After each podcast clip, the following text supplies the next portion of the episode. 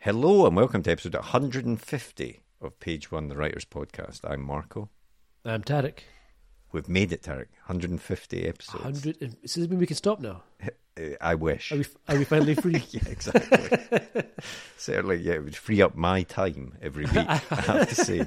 you probably lost about 150 hours of your life editing. In in the last week, probably. No.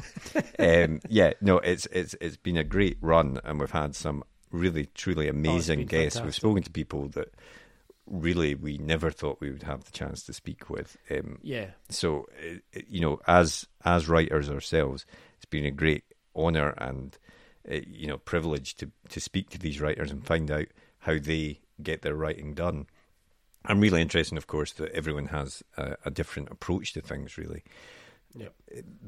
but for this special 150th episode uh, we thought we would focus on the world of self-publishing or indie publishing they sometimes uh, call it but because you know people often want to find the agent get get traditionally published that's the still the most common route into publishing but it's also very very difficult and Amazon has uh, the Kindle experience that allows you to self-publish now, and lots of people do that as well. But very, very few people actually make a proper success of it. And this week's guest has made a huge success of it in the space of just a couple of years.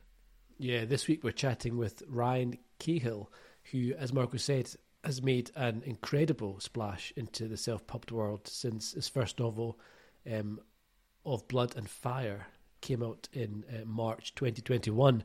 And and he is someone who has really, you know, spent a lot of time researching how do you launch a self-pub book? What do you need to do in terms of marketing? You know getting yourself out there making an impact uh, getting the book edited the front cover all the stuff which Yeah. is so important and and which you have to do yourself if you're doing it if you're doing it yourself obviously. And um, and as he says in the episode when you're when you're putting a book out without um, a publisher, you are the publisher. So Yeah. everything that that entails, you do that yourself, and that's a really important lesson. And he's got some great advice for people. It does, it, and and the the thing about it, you know Ryan's a really engaging guy, and the thing about it when he describes it is that he makes it sound very simple. Each step isn't. Yeah. There's nothing. There's nothing a, a, that's a revelation about what he's saying, but it's just thinking about each step and doing each step properly. I think that makes the difference. And Um, the time it takes, and the time it takes, step, indeed, yeah. and then the time that he, ta- the, the speed at which he writes as I well. mean, this is, man, he, he kind of puts his whole life. Into yeah, this. it's it's, absolutely incredible. incredible. But we won't we won't uh, ruin the episode just now. We won't spoil it, and we'll get straight into it after a quick advert for our writer's notebook, and then we'll be back at the end of the podcast with a bit more chat and to let you know about next week's guest. But for now, on with the podcast. The blank page. To some, it's terrifying, an obstacle to overcome. But we prefer to think of it as an opportunity, a blank canvas to be filled with all of the adventures and characters in our head. So, how to overcome that fear? Well, we all know the best advice for a writer is write. Seriously, get words on the page and more will follow. But what about later, when you start trying to pull those threads of what you've written together? What about the character you wrote about way back at the start? Who was she again? What was she carrying? And where did she leave the MacGuffin that she now really needs in the third act? Think about all those top thrillers you like to read, or that amazing drama you just watched. What did they all have in common? Structure and planning. As aspiring writers ourselves, we've tried many different methods to try and organise all the thoughts about the stories we want to tell. We've been there searching for a piece of scrap paper to note something down, or making a quick note on our phone in between meetings. Or sometimes we'll make a note in whatever notebook we're carrying, or a document on our laptop so we don't forget that great idea. Let's be honest, it can all be a bit messy and it's easy to lose track of everything. And that's when we realise it's not just the story that needs structure and planning, but the way we gather all of our thoughts about it as well. And so we made Page One. Page One is more than just another notebook.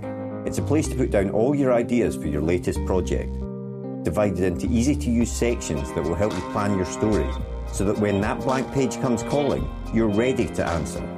And then afterwards, once it's written, we realised you need to plan how to let people read it, so we included a section relating to submissions. Each one is designed for one project, whether you want to write a book, screenplay, a comic, or any other kind of story. We truly believe that when you use it, it will help you get to the main event, writing your story. So we hope this helps. We can't wait to read what you come up with. And remember, every story starts with page one.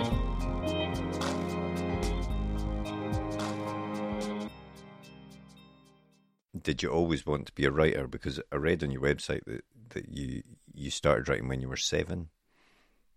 Yeah, like, see, it's a weird one because it's yes and no. So I, I did. I wrote my first story when I was seven, and I'm pretty sure it was the most ridiculous thing anyone's ever seen in their life.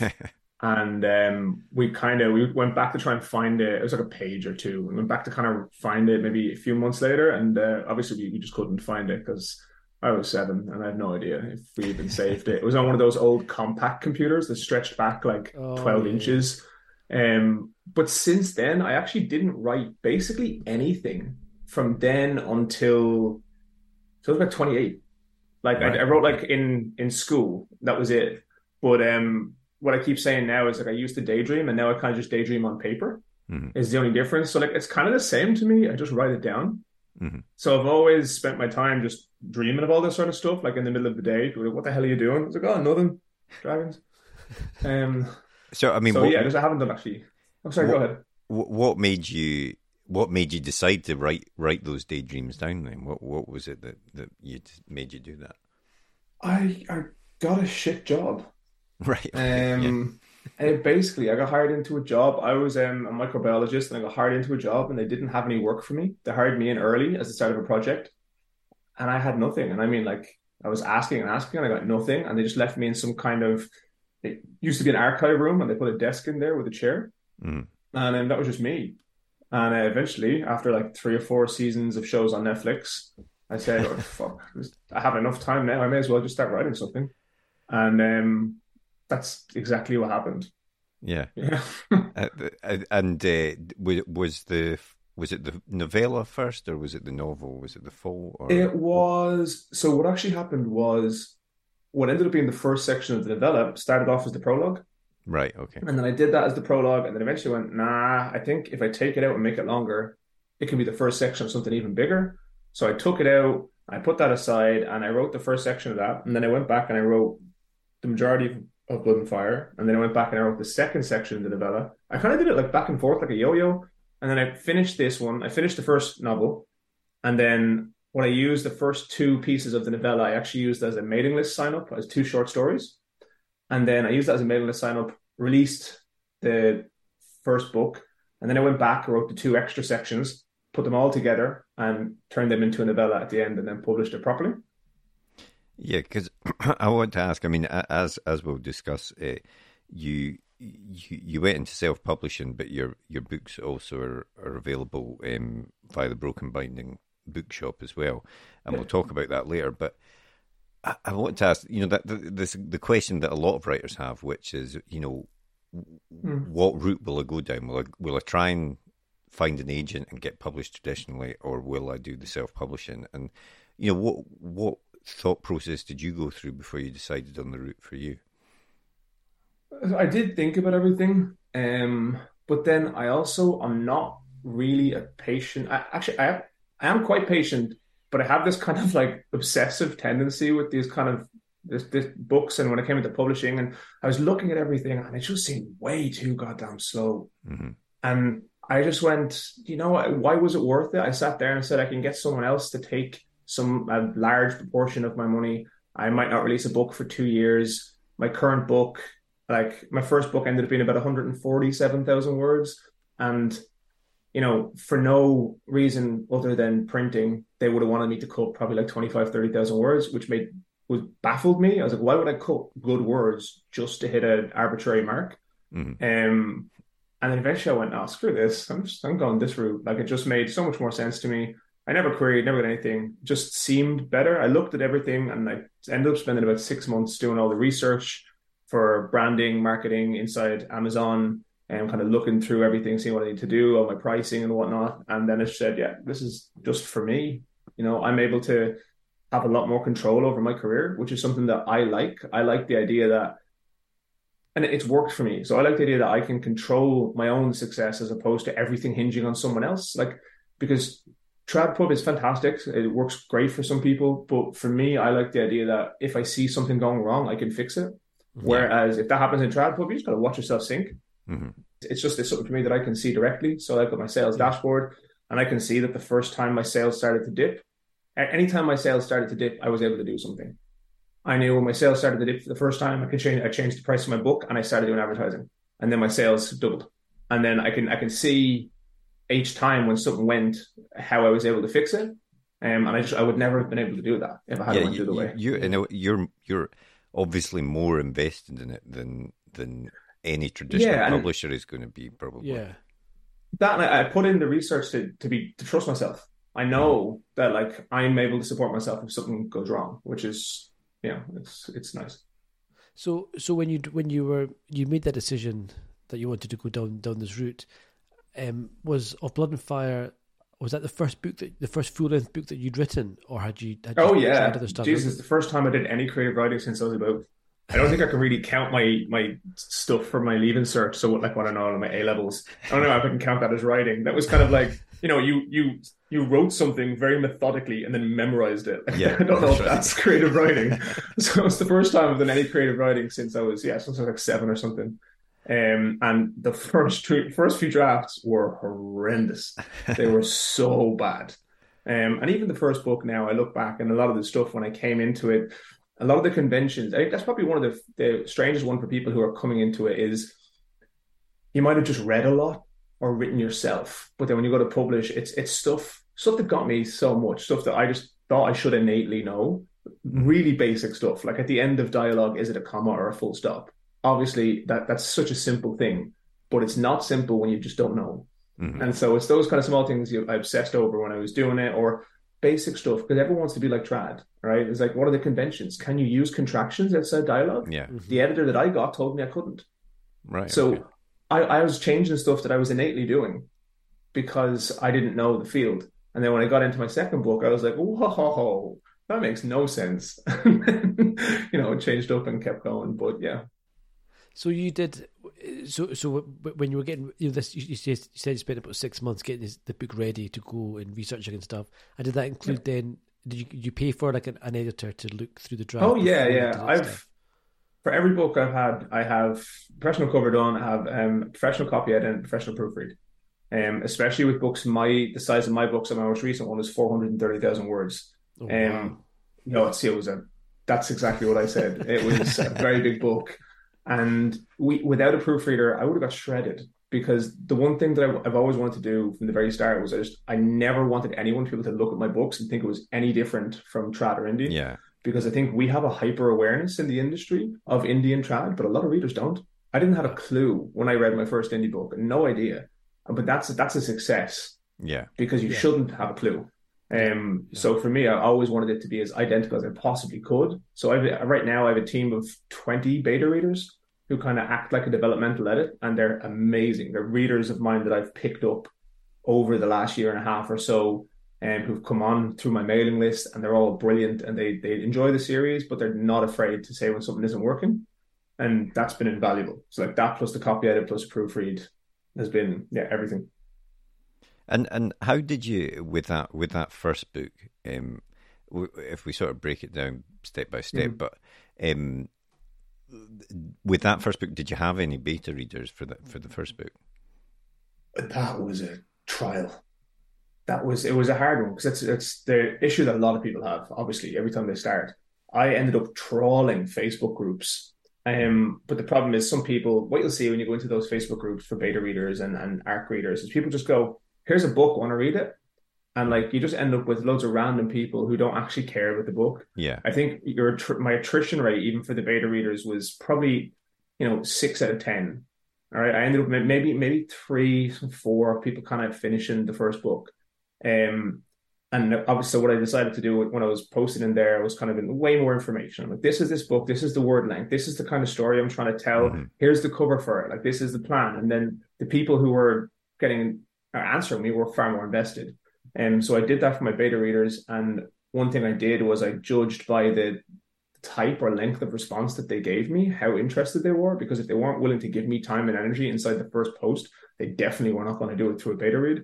Yeah. Um, and it, it, worked. It worked really, really well. Um, and one of the things that I had was I had my my first two short stories as well, um, that became the novella. So they were kind of able to get a taster of like, is this right, guy actually just trash? Like, am I going to be willing to yeah. commit to him? Um, and that's the hardest thing because you will, no matter who you are, your first few beta readers is you're going to lose way more of them than finish the book. Mm. And it's funny for me now because now I have 20 beta readers who have come through and asked to be on the team themselves to my mailing list. Like every single one of them finishes. They don't just finish on time. There was two of them who pulled in, no, one of them who pulled in, called in sick to work to finish the beta read on time for me because this book was meant to be 300,000. And I ended up writing I wrote 160,000 words in 50 days. Um, wow. It was wow. insane. It, it, was four or 5,000 words a day, every single day, seven days a week. Um, and then one of them was like, no, look, we're going to get this beta read done. You know, uh, I don't need to be at work that day. I'm feeling really chesty. Um, and it's like, that's, it's, it's so strange to me to go from this first one where I was begging people to finish yeah. the book to, to that, like, which is really cool. And and how did you, you when you've got the book? The, the other thing, the big challenge I think for people that think about self publishing uh, or going indie mm. is um, how will I get people to read this? Because you know, Kindle, Amazon is uh, the Kindle is great um, for sort of democratizing it, and anyone can can put yeah. something up there. But actually being found by people to read is is a big big step. So how did you do it? How did people find um, of Blood and Fire? Well, multiple ways. And I think one of the really important things is patience before you launch. Because I think by the same nature of what drives people towards indie away from trad is that eagerness to not have to go through all these crazy wheels of publishing. Um, I think that can work against you when you start, and people kind of forget that once you start rolling the snowball down the hill, it's not going to stop. Mm-hmm. And it, that's it. You've kind of you you've set your timer now and it's going. Whereas if you finish a book and manage to pull yourself back, don't just publish it. Go on Facebook, go into those same groups, look for ARC readers. Mm-hmm. And that's the that's the place where I got my first ARC readers. And again, now I get them to my mailing list. Um, and they're far more reliable now to my mailing list because they actually want to be on the team from the start. But at the start, I didn't have them. So I went to Facebook and I just gathered them and said, guys, here, look, this is the book I'm going to be publishing around this time, same details, this length, etc., etc. Um, I'll give you free copies um, free e-copies if you read it and just on release, if you give me an honest review, that would be amazing. Um, and so what helped me there was I was able to launch to what ended up being, you know, started off as 10 reviews and then it was 20 reviews, 30 reviews, 40 reviews, 50 reviews. And when they're gathering so quickly after launch, um, you know, it's it's a big thing, and it helps visibility and it helps social proof. Yeah. But I think the biggest thing is I kind of did everything you're not meant to do.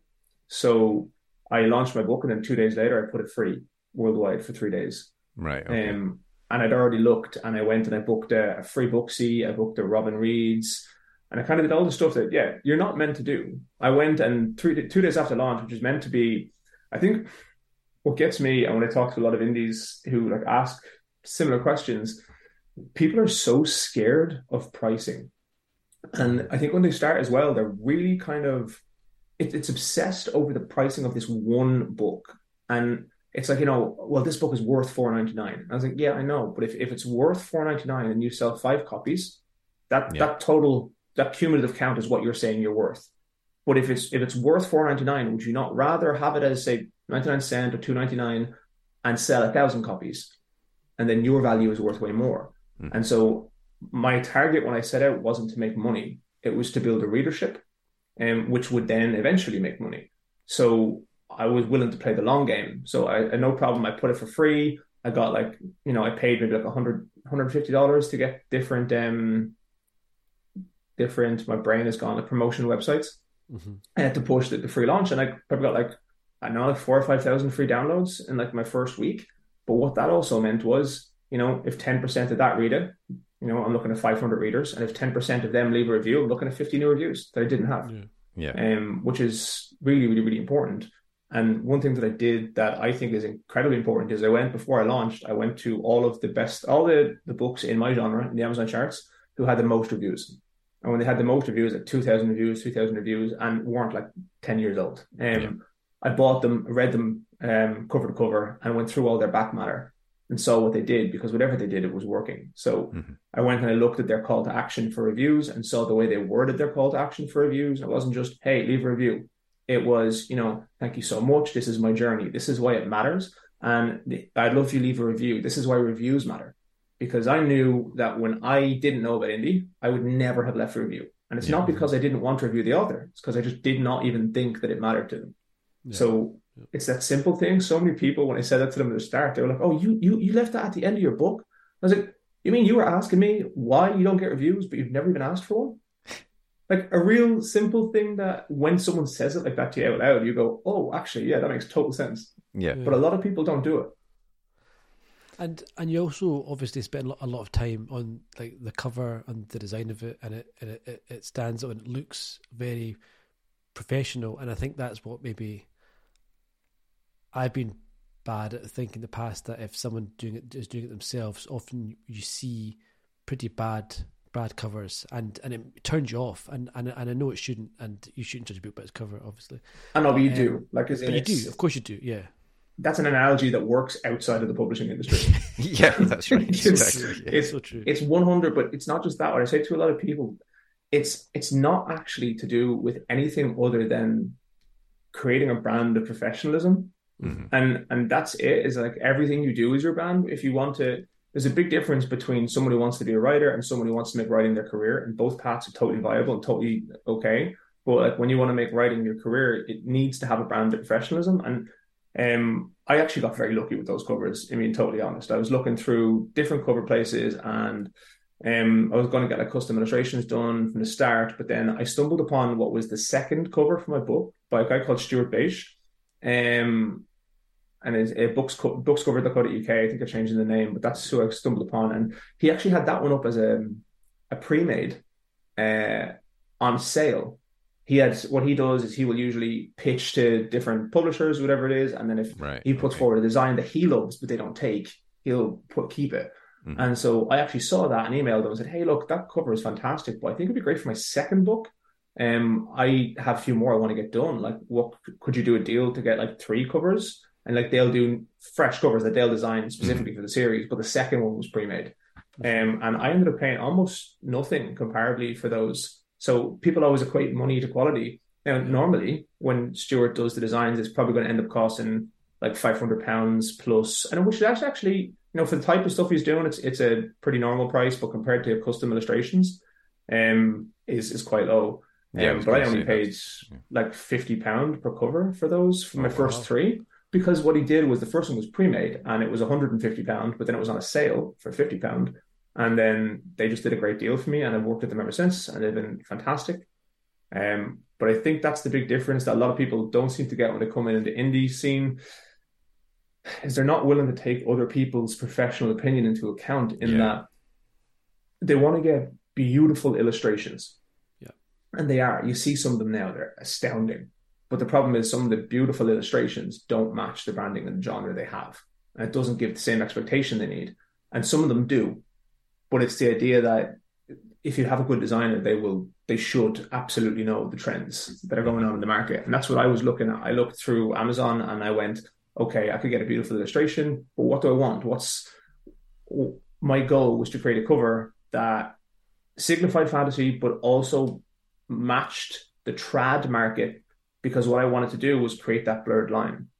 And, and I was looking, I had you know Neil Gaiman has um was it Nor- was it Norse Gods Neil Gaiman or was that Stephen Fry? But it was, there was Stephen Fry, Neil Gaiman. There was loads of the covers were all iconography covers. Mm-hmm. And so I kind of went, you know, that's what I want to go with. I want to separate that field and see how that works, which again is usually the opposite advice that you should be taking. but um, it worked. Yeah, it's fair yeah, to say. In this case. And it's it with when you're when you are uh, doing it yourself? Is there a pressure uh, because as you've as you've said, it's a much quicker process. You know, you could get signed yeah. by an agent. I, I could get signed by an agent tomorrow, and the book probably isn't coming out till twenty twenty five, even if they sell it quite quickly. But um, yeah. um, so uh, you have control over that aspect of it in terms of bringing it out Mm. more quickly. But does that in itself become a pressure? Do readers expect stuff more quickly when you're when you're doing it yourself? I would say yes and no, um, and for specific reasons. So, no, from a reader perspective, just in general, but the problem isn't with the reader there. So, some readers do, they expect quicker release, but in general, the problem isn't with the readers. The problem is the fact that you can't take over a year between release because you don't have the same marketing budgets um, Yeah. and advertising budgets that Trad has. So, the problem is that your name can fade into obscurity um, which one of the things that I did to prevent that was create a mailing list and not just. I think it's like anything people kind of forget. Like the what you put in, the work you put in is what you'll get out. And a lot of people look at mailing lists and they don't put the work in, and then they they, they say it doesn't work. Um, but it's it's not true. Like it is the one place where you will have you can take all your readers and put them there, and then you can contact them wherever you want, and it doesn't matter what happens with Twitter or anything else. So I was able to use that. But I think the issue arises when you start releasing, you condition a release schedule into your readers. That's when it starts to become something different. Yeah. Um, so like I've released just over nine hundred thousand words uh, in the last twenty months, um, and I have to kind of slightly spread that a little bit to give myself more wiggle room, Mhm. um, because I unbelievably hard for that. I don't think um I've ever been as stressed in my life. I had a pre-order. I set my pre-order in March 2020. Trying to think of my brain now. What fucking year are we in? it's 2023 now. So yeah. in March 2022, I set my pre-order for book two. Yeah. Um, no, actually, in December 2022, I said it. So December to December. Um, but I only started writing book three in March. That was 430,000 words. So from March to just January, just now, I wrote, edited, and published 430,000 words. And it was absolutely insane. And I'll never do it to myself again. I did it because I wanted to make sure the statistics show that when readers get into your third book, the likelihood is everyone who makes it there is probably going to stay with you 90 odd percent plus are going to stay with you mm-hmm. through to the series. So I wanted to cement the series into my third one for sure and just get it done. And any of the readers who are reading book two, I wanted to have my pre-order in book two when it launched because anyone who then fell through the gaps might just go, oh, I'll pre-order that. But if I hadn't done that, they might have just disappeared. Yeah. So I kind of wanted to do that. I will never do it again. Um, but it was very much worth it in terms of pre-orders. It was great. I wanted to have like the whole bank over rank strategy. I ended up having about four thousand plus pre-orders, which was amazing. Wow. Um, but I nearly died about four times. So for this one, I'm not. I'm not setting my pre-order, and I actually had to put a because it's longer than three books. Everyone kind of assumes it's a trilogy. So like Yeah. I have a whole page at the end of my back matter that says we need to clear this up right now. This is not the last book. Um, Yeah. you know, if you want to stay up to date, here's my mailing list. But like, this is not the last book. Here's the title of the last book. I revealed it a while ago. Um, and I'm kind of taking that for the minute because I think now I can take the foot a little bit off. Yeah. But there's also the worry there that if you go too relaxed, you won't release in time, and then Yeah. frequency release So- is definitely part of. It. So the are you trying to go for like a book a year type thing? Is that your rough schedule? At the minute, it's a book and a novella a year. Book But then again, I say that, but my last novella was like sixty thousand words, so um, that's ten k book, so two books. Yeah. But we don't we don't say that. We don't say it out loud. And so yeah. uh, you you you know you've, we've we've been talking about how quickly you've you've started to write. I mean, I think your first book took you because I suppose you didn't have that pressure and, and no expectation. It took you a bit Yeah. longer. But then I read that of Darkness and Light, um, the second book, you wrote two hundred twenty five thousand words in three months. Um, you know, how did you make this shift into writing so quickly and so prolifically? there's there's two there was two factors right? Um the first i switched over to using the pomodoro method for writing. Um i don't know if you've heard of it before. Yeah, yeah so that, that helped me a lot um For- because i suppose do For our guests that maybe don't know what that is, could you explain what the Pomodoro method is? yeah yeah of course. So sometimes in general the way i view writing is the same way i view stuff like like um like a gas it will always expand to fill the vessel you give it so writing will always expand to fill the time that you give it so if you sit down for three hours you will take three hours to write whatever you're going to write that's just what's going to happen you give yourself the whole day you will take the whole day So the Pomodoro method is breaking up your time sections um, and doing it in almost like sprints. So I will take 30 minutes where I write. Um, and then what I what I do, take 30 minutes when I write, and then take maybe like a 10 to 15 minute break, 30 minutes writing, 10 to 15 minute break. And they're enforced breaks. You get the hell away from the computer, you stand up, you go do something else. And after a few sessions, I started to kind of build an idea of not just that time, but I kind of switched it as I went to what worked for me. So it was a half an hour, but then when I realized that I could, when I was doing that, if I had a plan in front of me, I'm not a planner, but I will usually have like a, like a beat sheet. This is what needs to happen And this. When I go into a chapter, I will always say 100%. Right, what is the tone of the chapter? What am I hoping to achieve from the chapter? Is it character development or plot development? And um, who is the point of view of the character? And how does the chapter end? And that's the main stuff that I kind of need to know when I go in. And if I have that in front of me, I can easily knock out 500 words in that 30 minute session. Whereas beforehand, I would have days where I wouldn't hit 500 words. Mm. So, like, I was doing that. And then what that meant was I do four sessions, I have 2,000 words done. Sometimes it's not that easy, sometimes it is.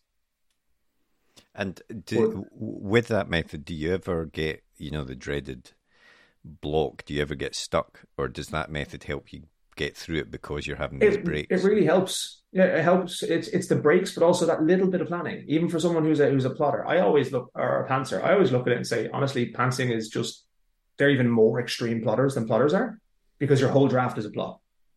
Like that's a really intense plot right there. Yeah, so I think people just people like to categorize themselves, um, but the reality is those kind of things do work. Like so, it was having that thirty minute period, but then also having that those beats you don't have to have the whole thing down to the dialogue done, but like literally just this is what happens. This is the tone. Is it a funny chapter, a sad chapter, an angry chapter? You know, how does it end? That's the main thing. How does a chapter end? Mm-hmm. And I always know, I always know the last, the very last line of the entire book before I start writing.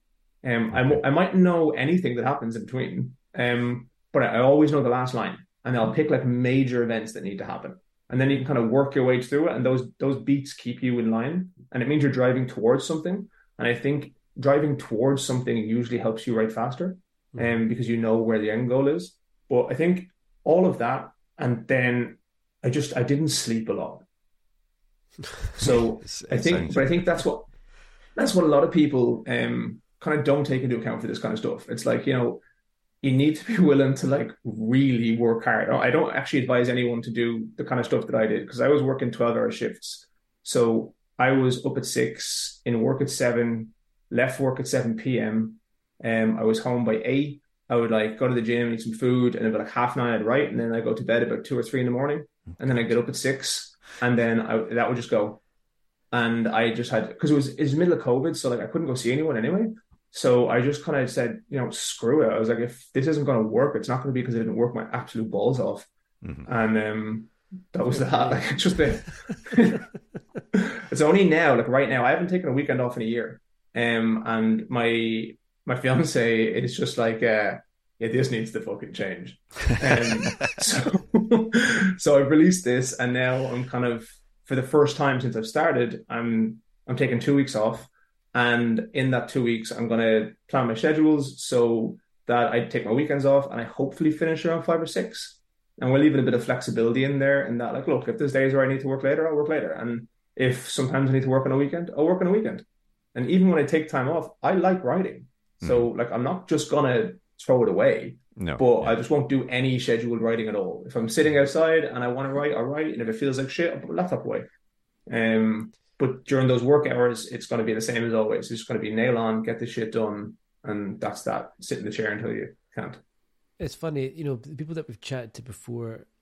I think there's there's almost two types of writers, isn't there? There's there's there's writers who who who are able to, I suppose, enjoy or or use the kind of aspect of being a writer, which is there's no fixed hours and you can work anywhere and you've got your own schedule, etc. And that's great um, in some respects apart from when it comes to deadlines, perhaps, or, or making yourself right. But then you seem to go down the avenue of um, of treating it like a nine to five job type thing, and um, with with set hours and a schedule and and, uh, and no, in fairness, my set hours have been like twenty four seven. Yeah, I was going to say nine to five yeah. is, is like yeah, nine to five. I nine to nine. Yeah. I'm trying to. It, it was more like um yeah, whatever time of the day to whatever time in the morning I finished.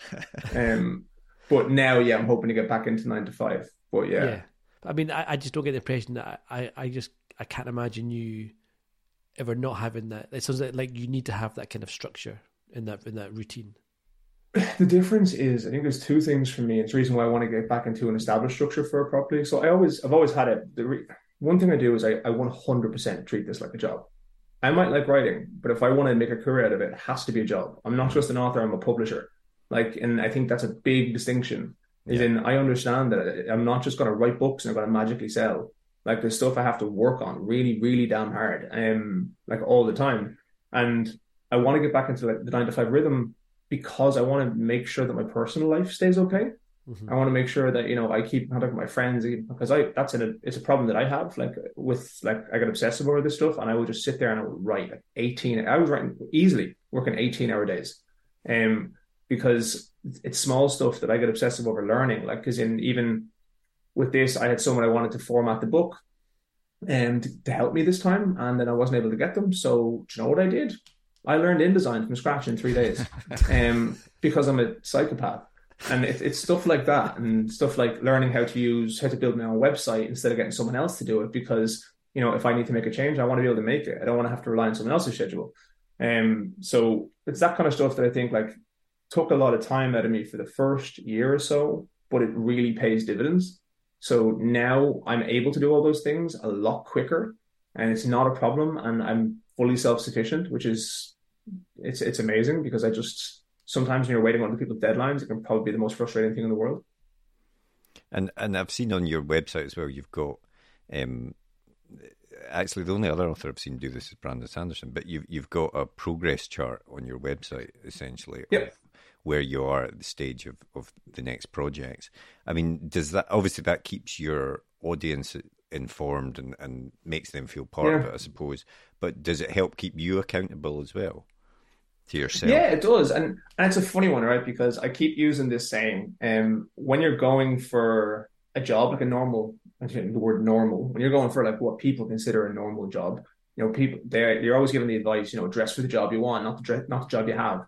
It's exactly the same with writing because people say that to me, it's oh well, because it's really funny now that I'm actually selling books. People are like, oh, it's easy for you to give that advice because when you do this, you sell this. But I was like, I didn't when I started. It's a really funny story is that when I started, my partner, Amy, she was buying links from Amazon UK and sending them back home to her family for free. So, so that I could sell books. I didn't know, but like that's what was going on. Mm-hmm. So everyone 100% starts at that level. So people, the same like the progress bar, they're like, oh, why would I waste my time making one? No one's going to bother looking at it because they don't have my readers. I did it. I put it there. And now after a year pushing through, I can see on my website that I get like, I've got like a thousand, two thousand hits on that, just that page in a day. Mm. Because people are going, oh, how's it going? How's it going? Um, is there progress today? Or I don't always update it by the day, like by the week or something. Um, but it's really cool because it's one of the things that I do very intentionally is I drive every single drop of my traffic towards my website again, one of the things that people try to say is dead, but it shows that it isn't. I put, all my stuff there. So I put my interactive map there. I put my full glossary there, my story so far section there. My mailing list is there. The book progress is there. And even through my ebook, I will always link out to my website. Here's a glossary, better one on my website. Here's a map, better one on my website. Because every time they go there, they remember the website. Every time they go there, they have a chance to sign up for my mailing list. Um, it's a really intentional thing that yeah. I think works very well. Yeah. And when it comes to, to the mailing list, what sort of stuff, you know, because I really get the, get the impression that, um, and I, I, don't know if this is just you or if it's um, uh, self pub in general, but it seems that there's really more community feel to it. Like you really engage with the readers a lot more than other authors do. And like like like like like the mailing list, for instance, what kind of stuff do you put in the mailing list to to drive yeah. back to the website? It's interesting because I've had a lot of talks with trad authors recently, and I'm kind of pushing them. I actually think it's more important for trad authors to get it than it is for indies because the big issue is that like if their publisher drops them, that's it, they've nothing. Yeah. Like whereas if you've captured your reader base, you take them with you. And it's harder for the, child, the, the publisher to drop you. And if they do drop you, you can go to another publisher and say, Hey, I'm taking like thousands of readers right with yeah. me here. Yeah. Um, but for like I do two things. I have a Discord and I have um, my mailing list. So it's almost like a tiered system. So like you go onto Discord, you go onto the mailing list, and it's more higher level stuff that I'm doing, and then Discord's more day to day chatting, and it, it's it really is cultivating that community that makes it so incredible. Like you see such unbelievable passion. Like there's one person there who said she's on her sixth reread of the series. wow. which is insane because I only published the first one in March 2021. Um, and it's nearly a million million words. So that's a lot to to reread. But so like for my mailing list, um, I think what I do is just general updates on how everything's going, um, how my story is progressing, what I might be doing, what's coming up next.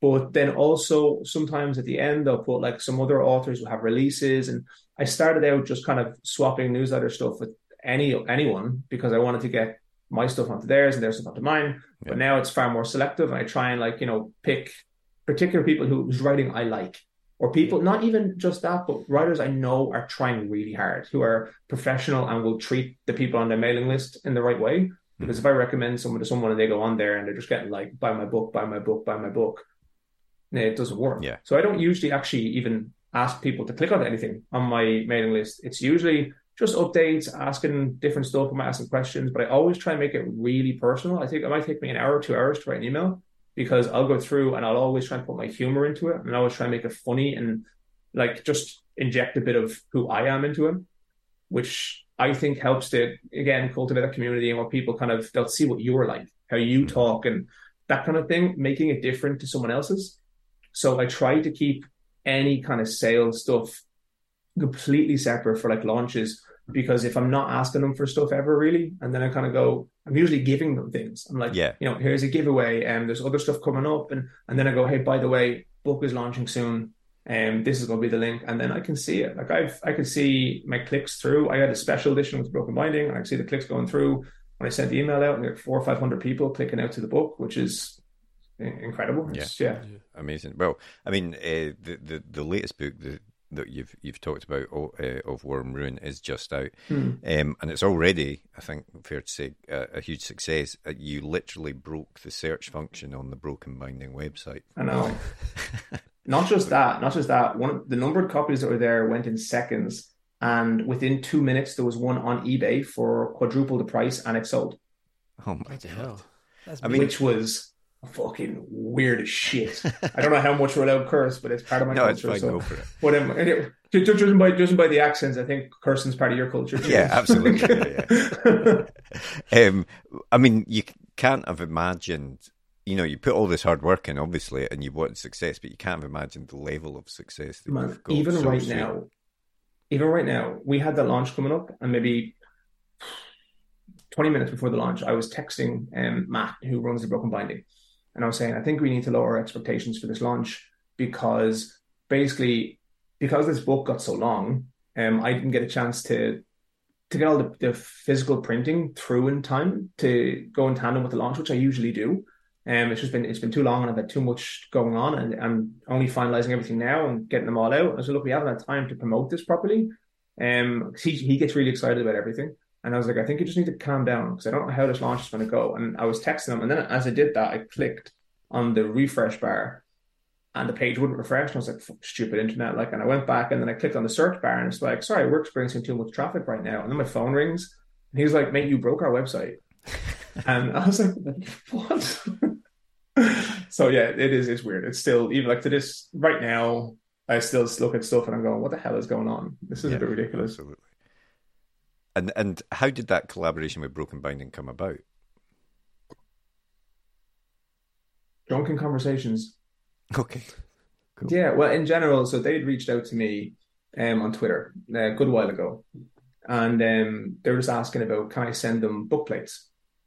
Okay, and then we sent them book plates, and then he talked to me more, and um, the way it worked was I was doing numbered copies of my book, all right, so I was doing fifty, okay, which mm. how naive I was at the time, only 50. Yeah. And I was just doing the 50 copies. And the issue was I was wrapping them and shipping them and listing them and doing everything. It was taking ages. And talking to him is like, yeah, look, we can do, we can do yours. And if you want to do more, like we can, we can try to run them through it. And then all that happens is if I print out the sheets over here, sign them, and then mail the sheets over to them, they can put them into the book. And then as we were talking, he had another drink and going, well, actually, we could do that for other stuff instead of instead of doing book plates. Why don't we do full tip-ins like like Trad do? You know, when they're doing their special editions and stuff. And I was like, yeah, that, that that'd be cool. And then having a few more drinks. And he's like, yeah, how about like you send like send like fifty and dividing them between the books, and then I'll take like ten of each book. And I was like, yeah, that'd be cool, and having a few more drinks. And by the time we hung up the phone, he'd ordered like 150 of each of the books. Um, but now he had a stock and he needed to sell it. Um, and that just kind of kept going. And the way it ended up moving then was I was kind of look, guys, the only place in the world you can get a signed copy of my book is here. Mm-hmm. Um, I'm not shipping them anymore because the more time I spend shipping them, less time I spend writing them. Um, and that just yeah, it kept going and sales kept ticking over, and I kept promoting it. And I think some issues people have is they get into something like that and they go, "Oh, I've made it now. They're going to sell my books." Whereas it's easier, it's easy to do that, but the reality is those sales will trickle off. So it's keeping that promoting and keeping that going, and it's just kind of gone from there. Yeah. And uh, your book's are also available on the Kindle Unlimited store, and I wondered what your thoughts are on that. You know, is it worthwhile as as an author? Because I think you'd be batshit crazy to not be on it. Okay. Okay. You'd be. It's seventy percent of my income comes from Kindle Unlimited. Oh, is that oh, right? right? Oh, okay, okay, that's interesting. Yeah. So it's it's honestly so it's probably one of the fairest systems. People like criticize Amazon. Amazon is not perfect, but like you look at Spotify, artists don't make money from yeah. music anymore because of Spotify. Mm-hmm. They have to tour, and um, like just general digital downloads do not give them money. And um, whereas Kindle Unlimited, you get paid per page, and it's not insignificant. And um, when it adds up to like whatever your book is going to be, so Kindle Unlimited for me is it's absolutely incredible. Um, really, really, really fantastic, and especially for this longer book right now because it justifies the length of the book. Because I don't like to charge crazy high prices.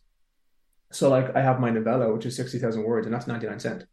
Mm-hmm. And the reason it is because I said in my head, that's not a moneymaker, that's a, a world developer. So yeah. people will buy it for 99 cent, but when they buy it for 99 cent, I might not get huge amounts of money. But what it means is they're way more invested in my world. It's kind of like a cheat code for skipping people through the series. Yeah. So like if people kind of go, you know, we were saying earlier that when you get to book three, you're more invested. Yeah. yeah. How about if book three is actually book 5 mm-hmm. mm-hmm. Like you've been in the world a lot, and then it kind of I might not get much on the 99 cent sale, but people don't even bat an eyelid of 4.99 for the yeah yeah third book. Yeah. Stuff like that, but the Kindle Unlimited is, is amazing. Like it really is because I, I would get more now from Kindle Unlimited on a, a full read of Kindle Unlimited than I do from a sale. Yeah, uh-huh. just because of the links to my book as well. Yeah, and yeah. we've we've we've talked about your books a lot, but I realise that we've not actually asked you to tell tell the listeners about what what, what the books are. Ah, books. It doesn't matter. Just go in blind. It's fine. yeah, exactly. Yeah, want, yeah uh, the latest one is of War and Ruin. It's part of the Broken and the Bound saga. But do you want to give us a, a summary of of yeah, I always never know what to do when people ask stuff like that. it's, like, it's the worst thing, isn't it? It's horrible. It's, it's horrendous, and it's not because I'm like four hundred thousand words long. yeah, it's like it's not because I'm like some artistic nouveau like creator. It's literally I just don't know how to. but in in general, it's it's it's it's classic epic fantasy style, and it's kind of what I wanted to do was marry the world, the kind of world building level of like like Tolkien kind of stuff with the kind of newer, more modern, grittier world like George R. Martin, and kind of really deep dive into characters. So it is. It's classic epic fantasy style, big sprawling worlds, multi POV. I think by the time I'm on my third book, there's maybe 14 different points of view characters and maybe eight to nine, maybe like eight major ones. Um, and kind of a lot of story threads, big, massive world that has part of its own language, has, you know, different cities, continents, countries, nations. Um, yeah, there's not too much more. I wanted to kind of my first book. The first book is far more more classic in that when I was writing it, it only has one major POV, but then loads of other little ones to let you know what's going to happen. And then you get into the second one, and then it kind of just explodes outwards with you know five or six POVs. You get to the third one, and then there's even more. And then the whole idea is, depending on what readers like, it's the kind of series where there's a character who is now everyone's favorite character that loads of them thought appeared in book two, but actually appeared in book one. But I just dropped her into book one. And so when you go to reread, you'll see that character was yeah. there. And there's loads of little threads laced throughout the whole thing um, that are only starting to appear now. Uh, which is if people love that kind of story, then it's it's definitely right up their street. But but you said earlier that you're you're not a planner, then you're saying that you're you're seeding these things in for a for so, a big saga. So yeah, so I'm not a planner in this in the sense of I'm a planner, not a plotter. So right, I okay. won't sit there with a big plot telling me what to write for the book. But what I do, so for instance, it, it, it comes from the daydreaming. so I've one another character who's one a lot of people's favorite character, a guy called Farda, and um, he was initially he's on the the bad guy side. You'll see as you go through the book, there is no bad guys, but he is on one side. And initially, for me, he was just I wanted the point of view of a captain looking down at one of our main characters. And then as I was writing, like it's just that's that was my my beat for that one. Captain looks down from ship. Mhm. And so there's no plot there. But I was writing him, and then when I was writing him, I just had him flip a coin. And when he flipped the coin, I was like, oh, I like that. And then I just minimized my window and I wrote 400 years of history on that character. And so I don't have a plot, but it's more like the extensive obsessive daydream. And then when I'm writing that, you know, it's stuff like, oh, I want him to appear in here. And then I'm going to bring him back up here. I'm going to do stuff like that here. And I'm everything I do is intentional, but I don't have a big plot outline for it. Mhm.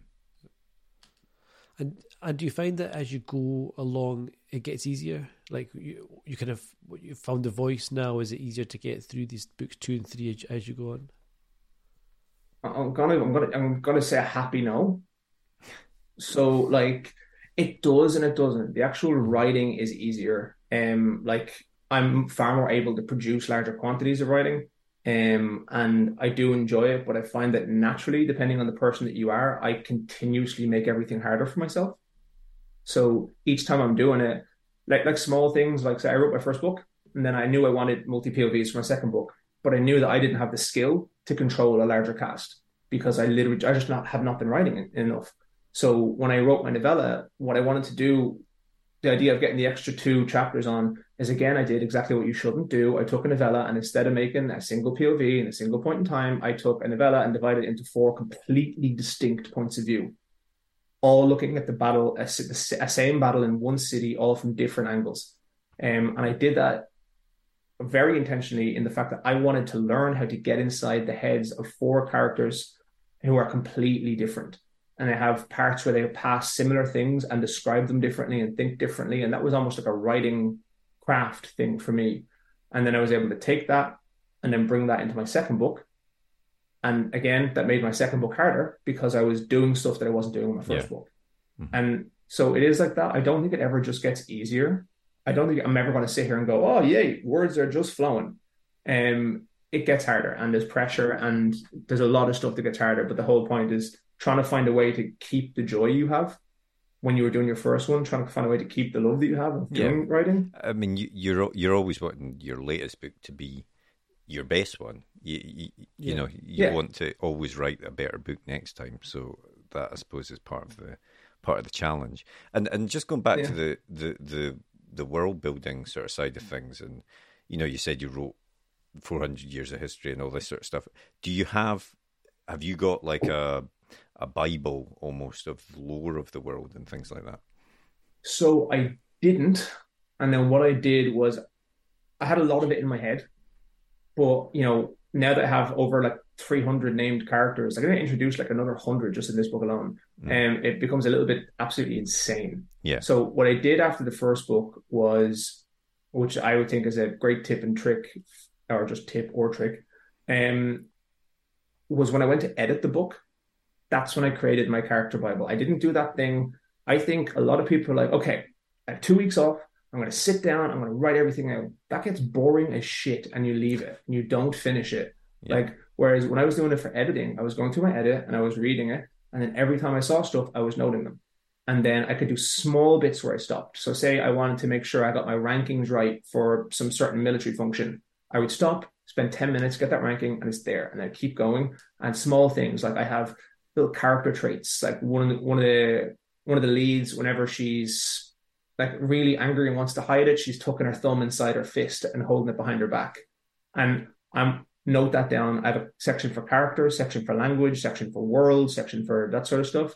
And it just means then that it actually allows me to put way more distinctive traits in the characters because I don't forget them.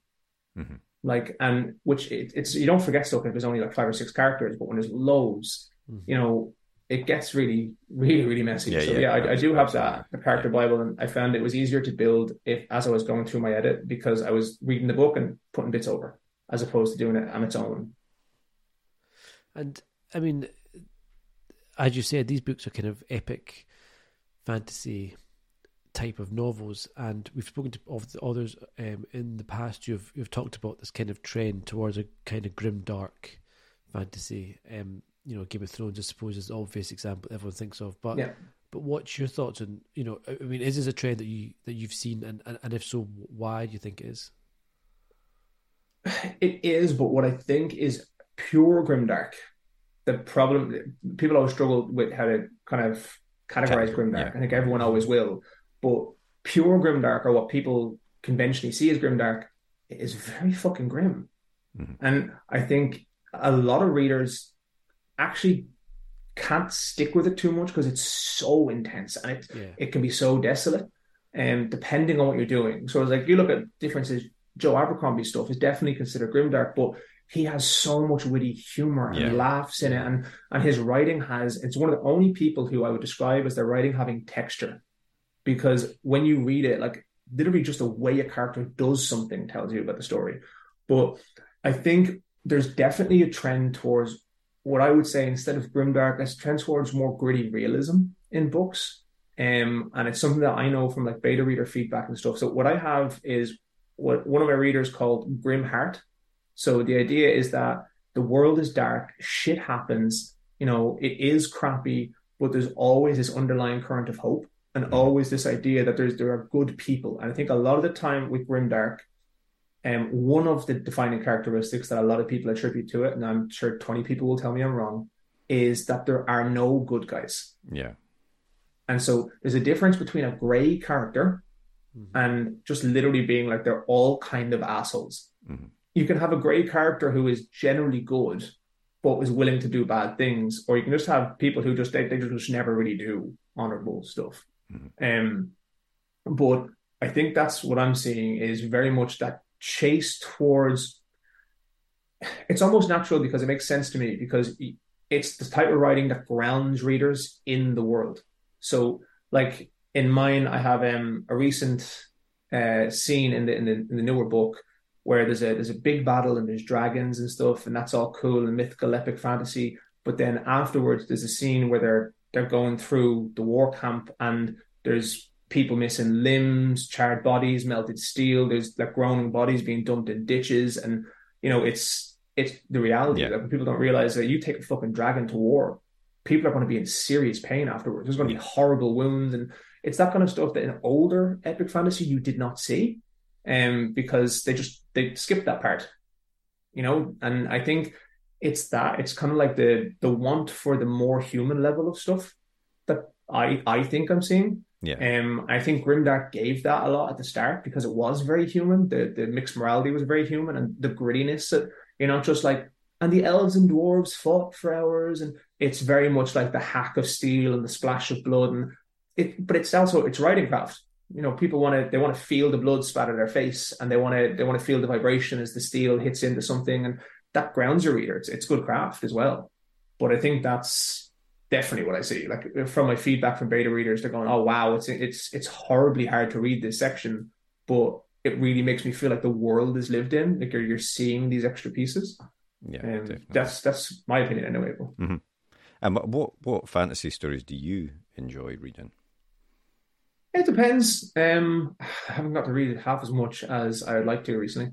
But um, I, I love Joe Abercrombie stuff. Um, only even recently because I, I hadn't got a chance to read him too much, but I really I just have such an appreciation for how goddamn good he is.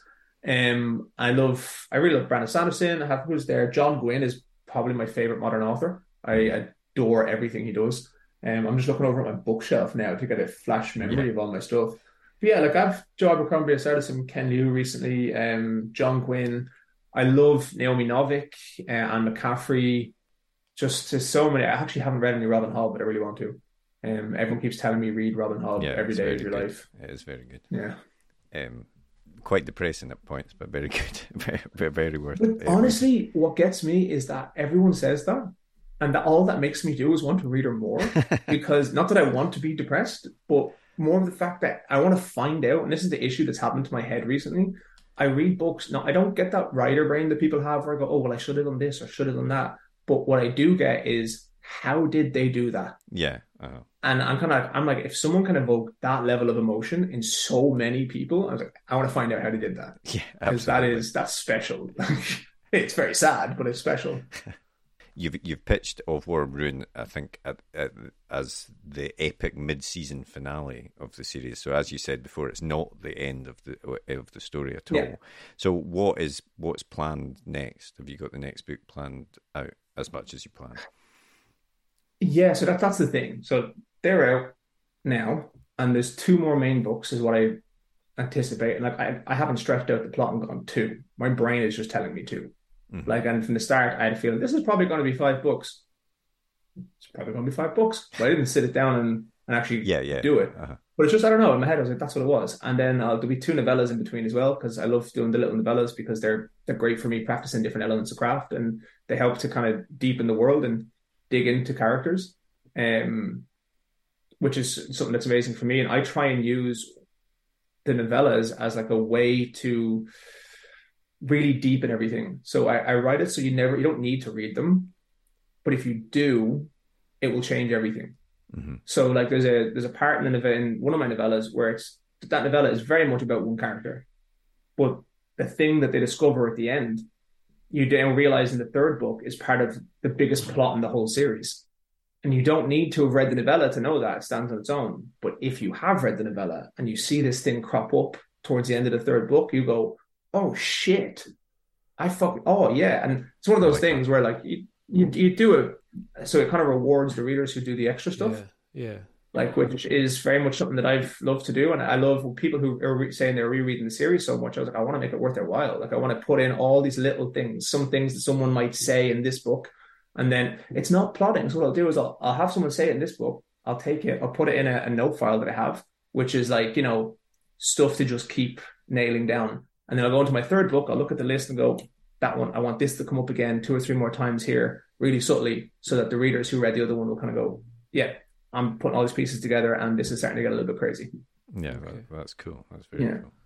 And I mean, what sort of schedule then are you, are you looking at? Have you got any idea of, of how far, you know, at what point in time you to wrap this up next week, Yesterday. or- Yeah. Um, yeah, and so my my initial goal was I wanted to have the last book out this year, but I got quite delayed last year because of the extra word count, and then I'm getting married in June this year, so I have six weeks off for that too. Um, so my plan is to have another novella out soonish. I haven't started writing it, but I think with novellas, if I can get what I want in my head and sit down for like two weeks, I can probably bang out about fifty thousand words.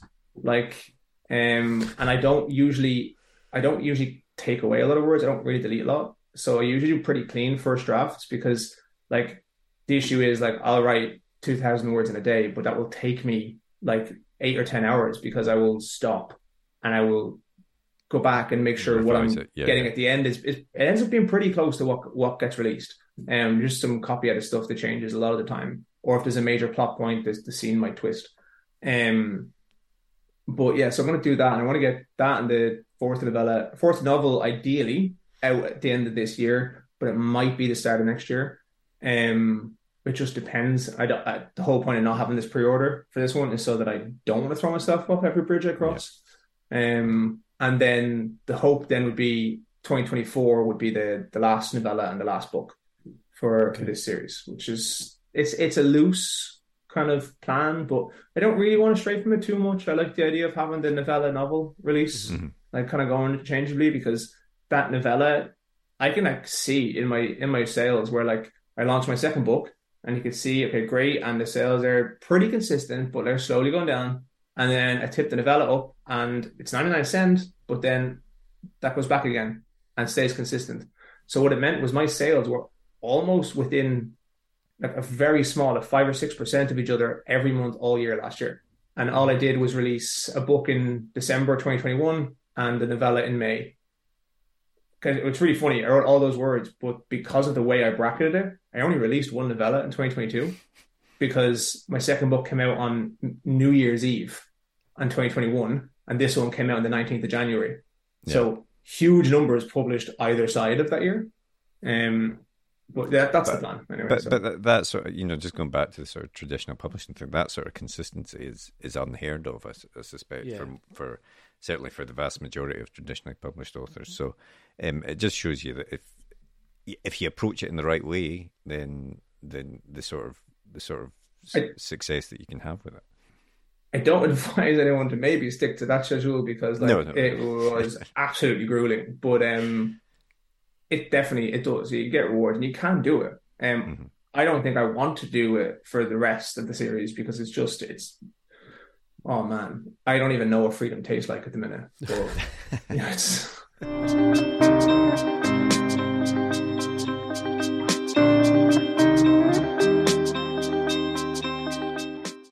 What's the last book that you read? trying to think what was the last book I read and actually finished. It was either Hunger of the Gods by John Gwynne, or actually, was it Hunger of the Gods or was it Way of King? I think it was Hunger of the Gods by John Gwynne. Yeah, that was my most recent, my most recent book. Cool. Um, what about the last film that you watched? Oh, we watched one. Oh, we watched Devotion the other day, which is on Netflix, which was actually Um, it's new. It has John uh, Jonathan Majors uh, and um, Glen Powell. Uh, Oh, yeah. He was the guy. He was in Top Gun just recently. Yeah, yeah. Yeah, and it was really good. It's a true story, um, based around two fighter pilots uh, just in 1950, just after World War, when there was tensions between China and Korea. And um, I think Jonathan Majors plays Jesse Brown, who was the first. I think he was the first ever African American aviator, and um, it's uh, for something that doesn't have that much action. It was really tense. I really liked Oh, it. cool. Okay. Um, yeah, it was a total shift than what I've been watching recently, but I really enjoyed it. Excellent. Nice. And uh, you may not have had time, but uh, if you have been watching a TV show recently, what, what's that been? Oh, actually, yeah, because I kind of uh, this is this is going to sound bad, but like I usually try. It's not that bad, but I usually try and set aside like time to spend with you know my loved ones and stuff. Um, and so it's like I usually give, yeah, I usually give Amy like like we, we watch a show, like we watch like an hour of a show on a night, like Yeah. Um, obviously, it's going to be more than that now. The idea is now I'll finish at five or six o'clock. We have all the evenings, we have all the weekends. Um, but we're watching White Lotus. Oh, yeah. Um, yeah, yeah. And the talking that. First don't know the first season was okay. The second one was really good. The second one was like almost a mastercraft in how to weave threads of a story uh, through a narrative. Because you're watching it, and the whole time I'm going, each one of these is engaging, and I don't know what the hell is going to happen. I want five of them at least to die, and um, two or three of them I want to never be touched. Like, and it's it was really good. I was quite surprised after It the is. first season. The first season was very average to me, but the second one was yeah, knocked the ball out of the park. Excellent. Brilliant. Um, well, the very last thing we always do is a super quick fire either or. So uh, Uh-oh. obviously there's no right answer here apart from maybe one of them. But we'll start off with John Gwynne or Robert Jordan. Oh, you're a dickhead. um, I'm I'm actually probably going to say John Gwynne because Robert Jordan is far better for me for just massive, expansive world building and impact on the world. But like John Gwynne's writing to me is objectively better. Like he doesn't spend 85 pages describing the type of cloth someone is Yeah. wearing, Yeah. um, which yeah, just nails it for me. I, I'm gonna I'm gonna get heat for that if people see it, um, but that's definitely yeah. I would probably go John Gwynn. Uh, TV or cinema? Oh, I love the cinema, but I do feel like TV is a better medium to tell a long form story. Um, so I'm probably gonna. Oh, God damn it! Um, I re- even though this actually doesn't matter, like which one I pick, it matters to me. Um, I'm I'm gonna say TV. Okay. Okay. Uh, Night Owl or Early Bird? Oh, no, I'm a night owl. That's the easiest question in the world. Yeah, I'd be like two or three a.m. every night. Uh, music or no music when you're writing? Oh, actually depends. Changes. Um, music, but never music with words. Hmm. Yeah. Because I just end up writing the words. Um, and the last one, real book or ebook? Oh, real book. I, I actually love my Kindle, but when given the preference, I much prefer real books. I order them all the time to have them, but I will read the I, ebook. see, I thought I was not into a winner there with ebooks. I thought after all the whole Amazon Unlimited spiel, I thought, It's- man it's great for an author. the, uh, and it's great for readers. Like it's great when if I'm going on a holiday, I'll just take my Kindle. No problem. I love the Kindle. But if I'm sitting down and I have the option, my book is here in hardback, I'm reading the hardback. fair Nice one. Absolutely.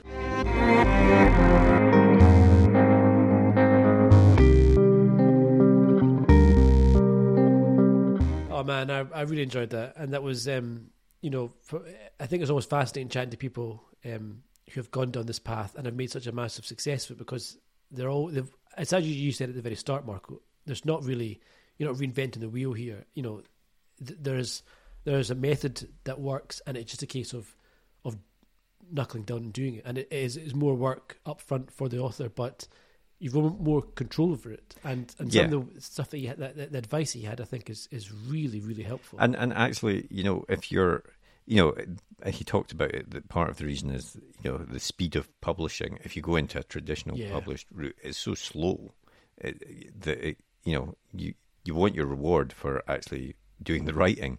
If you believe in it and you think it's good enough, then I can understand the approach. And you know, he he is someone that has just made a massive success of it. And if you're a mid-list author at a traditional published house, then you'll end up having to do most of your marketing anyway.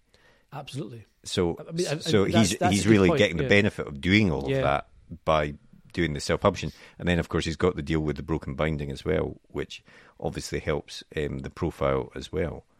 Yeah, and, and and some really good good tips for people that are thinking of going down this way. One that I liked was, you know, you you do perhaps there is perhaps more of an onus to keep yourself in the public eye Yeah, more than if you're put out by a house. So things like putting a novella out in between as larger releases is a great way to keep your name in people's minds. You know, rather than having to wait two three years between massive books. yeah, absolutely. And also, just on the novella points, when he was talking about like he would have a list of things that he can seed, and then he can when he's writing the, the next book, he'd say, right, I'm going to pick that one out, and I'm going to use that one. Yeah, So it all yeah. it all looks like this amazingly planned out long story, but you're it, what you're doing is you're just keeping notes of things that you think are interesting that you can then refer back to uh, Yeah. as you continue on with the story.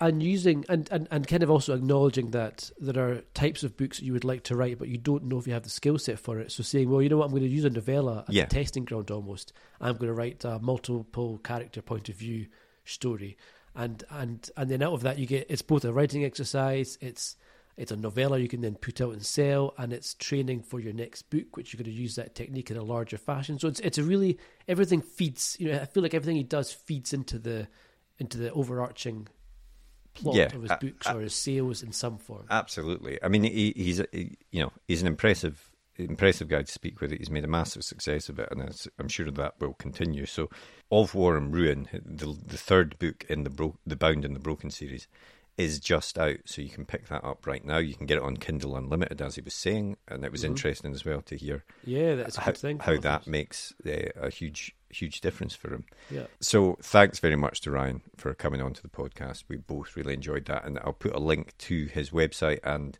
uh, so that you can buy his books in the podcast description.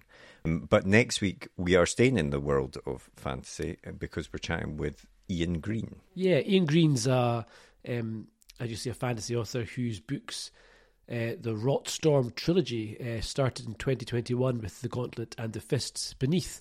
And it's been a really big success. And, uh, Yeah. and interesting how he kind of goes for more the more traditional. Uh, Approach to Type fan- yeah, yeah, to like, not not the sort of George R. R. Martin grim dark type, Grim dark, uh, yeah. Joe Abercrombie sort of approach to fantasy, which we've obviously chatted to a few fantasy authors about uh, recently. But um, also interesting that you know he was more writing literary stuff, and it was only really when he sat down and said, "Right, I'm going to write something that I actually want to write."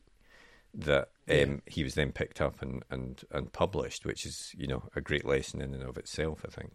absolutely. And it's, it's, it's a really fun chat. And I think if you're into fantasy books, I think it's a nice kind of follow on from, from what Ryan was saying. Yeah, today. absolutely, definitely. So please do tune in for that one. If you enjoyed today's episode or previous episodes, please give us a rating and review on your favourite podcast app because that allows us to continue to get great guests on the podcast. And of course, if you want to get in touch, you can always drop us a tweet in the Twitter machine, which is at UK Page One, or you can send us an email to uh, a podcast at writegear.co.uk, or you can get us on Mastodon Uh huh. At writing.exchange slash at page one pod. Yes. Nailed it. Episode 150, and he's finally got it right. Excellent. Yeah, so yeah, please do uh, follow us or get in touch via one of those methods. And otherwise, we will see you next episode. See you later.